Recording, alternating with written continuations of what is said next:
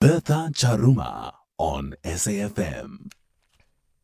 Well, I think let's get straight into it. Uh, Free State Education Department and SADTU uh, hosted Learner Pregnancy Summit, and uh, our guest is online. Uh, Bukelwa, good evening and welcome to The Viewpoint. Good evening, Bertha and Viewpoint listeners. Thank you so much for making time.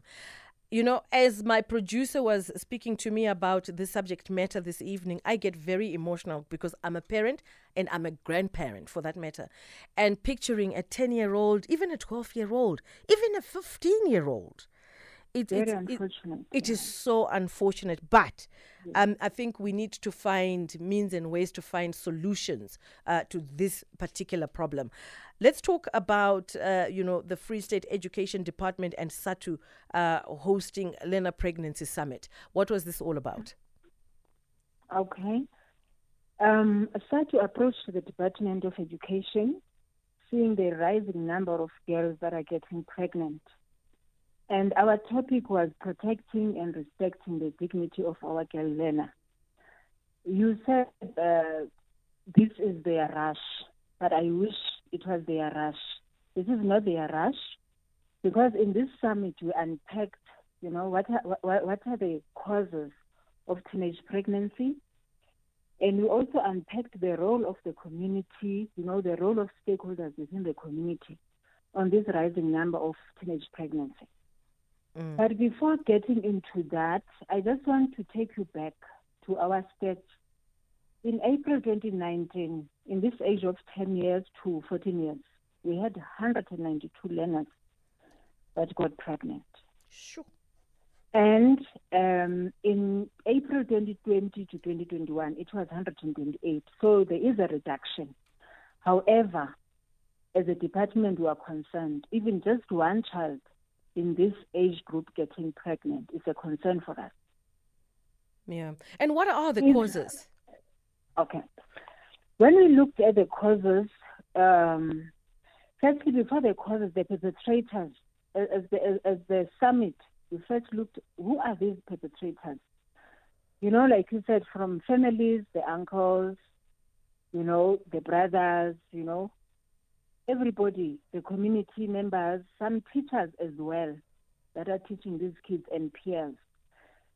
Uh, this number of learners what, that we're talking about, to us, is not just numbers. It's learners that we sit with, because I'm also responsible for psychosocial support. It's learners that we sit with and we debrief. So, what comes from uh, the debriefing? Some of the learners are molested by the family members, by the community members, by teachers and by peers. And uh, the causes, you know, the, the, the, lower family income, you know, the poverty in our country. When we look at one of the districts, uh, Xhariep district, where really uh, we are learners there or parents are poverty stricken, you get situations where the parents are aware that this man is violating this child, but because this man is bringing food on the table, you know, it's so unfortunate and it's really a, a moral decay in our societies because this is not the first generation that is having, you know, these high levels of poverty. Yes, we know that things have gotten worse, but also there are good, you know, uh, initiatives by our government. So it doesn't justify a, a man to go to a family that is less privileged, a family, you know, that is stricken by, by, by poverty and take advantage of. So also the substance abuse is the second uh, cause of this because you know learners they engage, you know, in substance, they abuse substance, but even community members, when they are intoxicated, then they easily sleep with these kids, with the kids, mm. and then the moral decay. So it's really it's, it's, it's, a lot of factors, you know, that lead to learners uh, at this age being pregnant. I think also it is the ignorance to the, the, the South African laws because the Children's Act is very, very clear that a, a, a, child that is below 12 year old has no capacity to consent.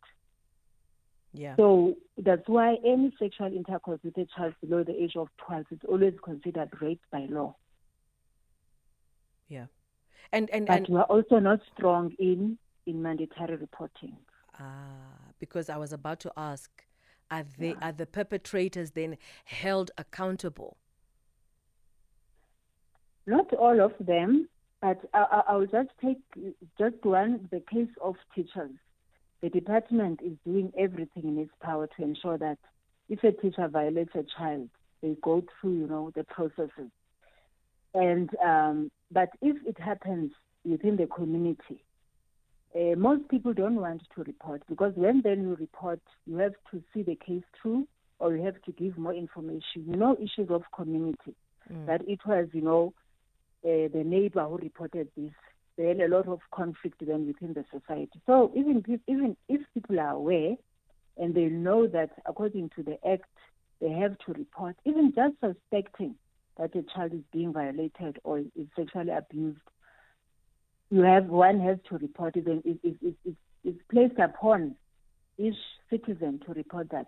But people don't report because of all, you know, the societal conflicts and issues. Mm. Uh, we can't exactly now leave this to to the educators. I mean, the community has to be responsible. Is there no way then, if I go and report as a community member, um, my, you know, I I will be protected in the sense that um, people will not know that I am the one who went and snitched? There is a way because uh, the Act, you know, provides a way to, to do that. But I think, again, is is the commitment uh, of each individual. And it's also, you know, um, I think it, it, the, the, the way you, you place value to, to, to mandatory reporting. So, yes, we do have cases that are reported by community members and uh, people are now more enlightened. When you look at our stats, one can look at it positively to say these numbers is because people are aware and people are reporting. It doesn't mean that as a free state, when we have this high number of learners that are pregnant, it doesn't mean that maybe we're the only one. I think the positive aspect to this is we are a province that knows that we have to report. It's an obligation of each citizen to report. So um, we can say then that communities are beginning to, to understand that this is not just an education issue, it's a societal issue. Mm. Like you said, this child, when this child gets 18 or goes to university, this child now becomes not only the basic education, you know, um, learner or, you know, a citizen, but is now a national citizen. Mm. So how do then, when you are pregnant at you know at age 10, at age 11, how do you become a, a, a fully citizen that participates, you know, economically and in all other ways? That's so this is a societal issue. It's not just an issue of education. Mm. I think that is the main objective of the summit because we are saying we've been doing a lot individually. You know, social development, they will tell you all their programs, health as well as education, SAPS. But now we're lacking, you know, that collaborative, you know, effort towards, you know, uh, addressing the issue of uh, teenage pregnancy. Yeah. So Bukelwa, sorry, sorry, my dear. I have to interrupt. I have to interject there for a 2nd mm-hmm. We're going to take a small break because when we come back, I also would like uh, to take a few voice notes because our listeners are engaging to to hear their viewpoint and um, you know what's their take on the subject matter. Let's just take a small break. We'll be back. Bertha Charuma on SAFM. Uh, good evening, broadcaster. I just couldn't take, get your name. But one point I would like to talk about is why in South Africa there is no law that protects the young women from the sexual abuse. In America, there's a law that says no child, nobody can have a, a sexual relationship with an 18 year old or under 18 year old. So this is statutory rape. It should be legislated. We can't be dilly-dallying about this and letting our future girl children be destroyed. There should be policymakers must wake up and get their act together and make sure that they enact laws that are going to protect the girl child And also, the education of the boy child should be made compulsory sex education in our curriculum because we cannot beat about the bush. This is really killing our nation. Sipho in Midrand. Good evening, Betha and the SAFM listeners. The issue of uh, our children or our babies getting pregnant. I once raised this thing with um, one of the elder in my village where she was a, a midwife. Uh, she is a pensioner.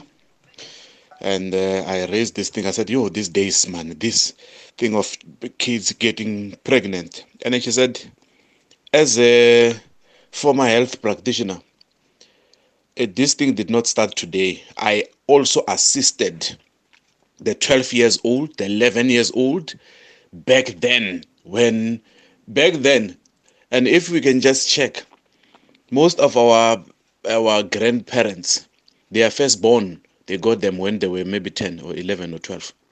So these days, because of social media and the school, everything is exposed. It has been there forever. One of the questions that are coming up in the show is what is going on with today's world? And we're emphasizing that children should be children.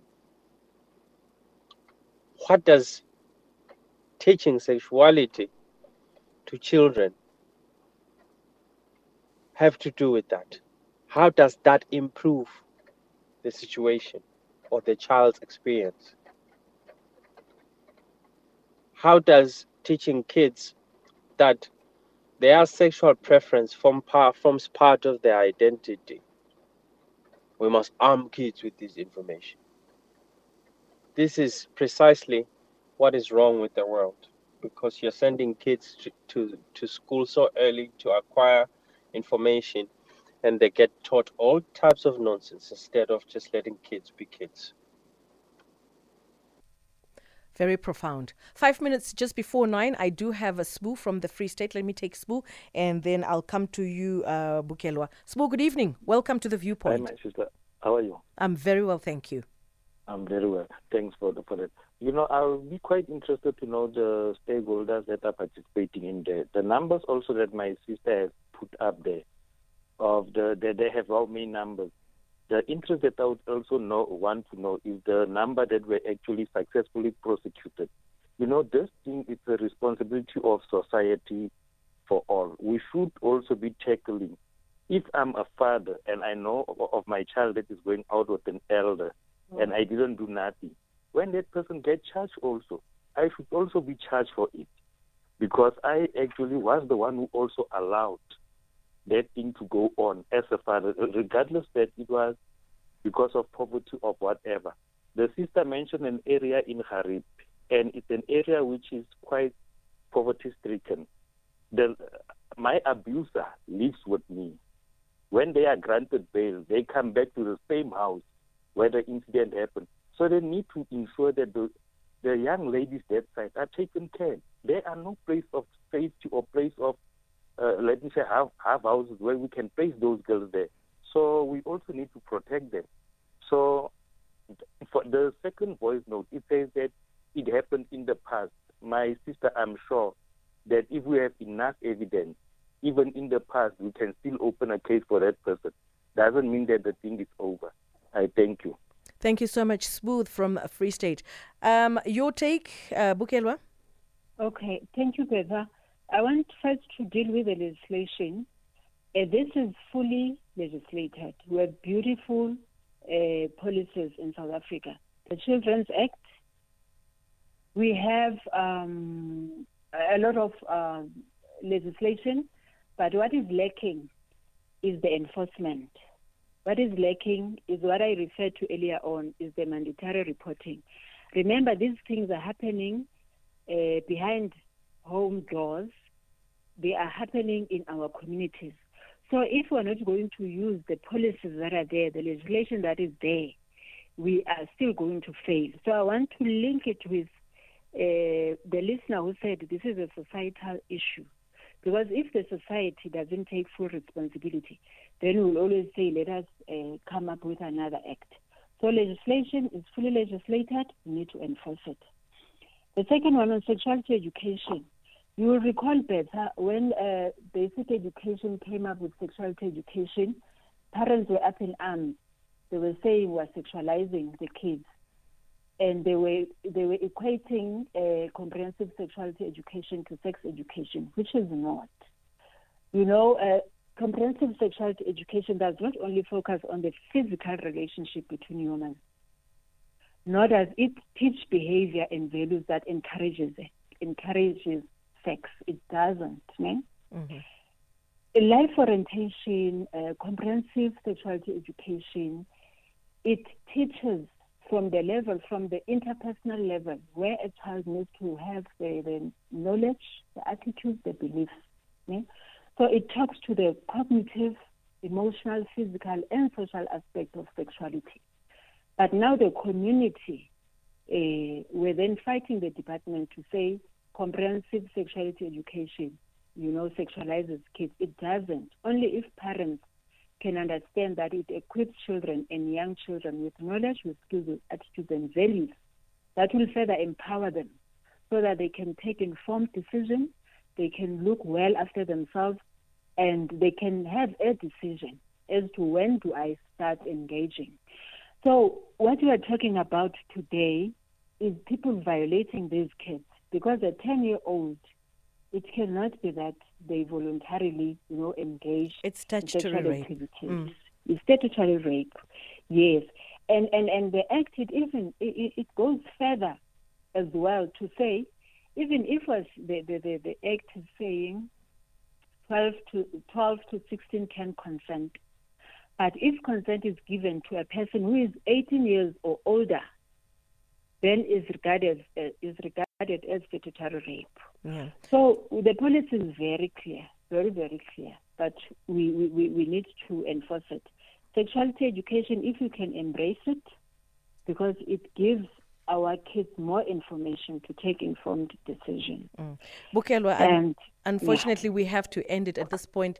This conversation is to happen on a daily basis. This is just a sad, sad setup. And if it's statutory rape, people must just be arrested. But thank you so much for joining us on the viewpoint and sharing. Um, uh, you know, we're trying to mitigate.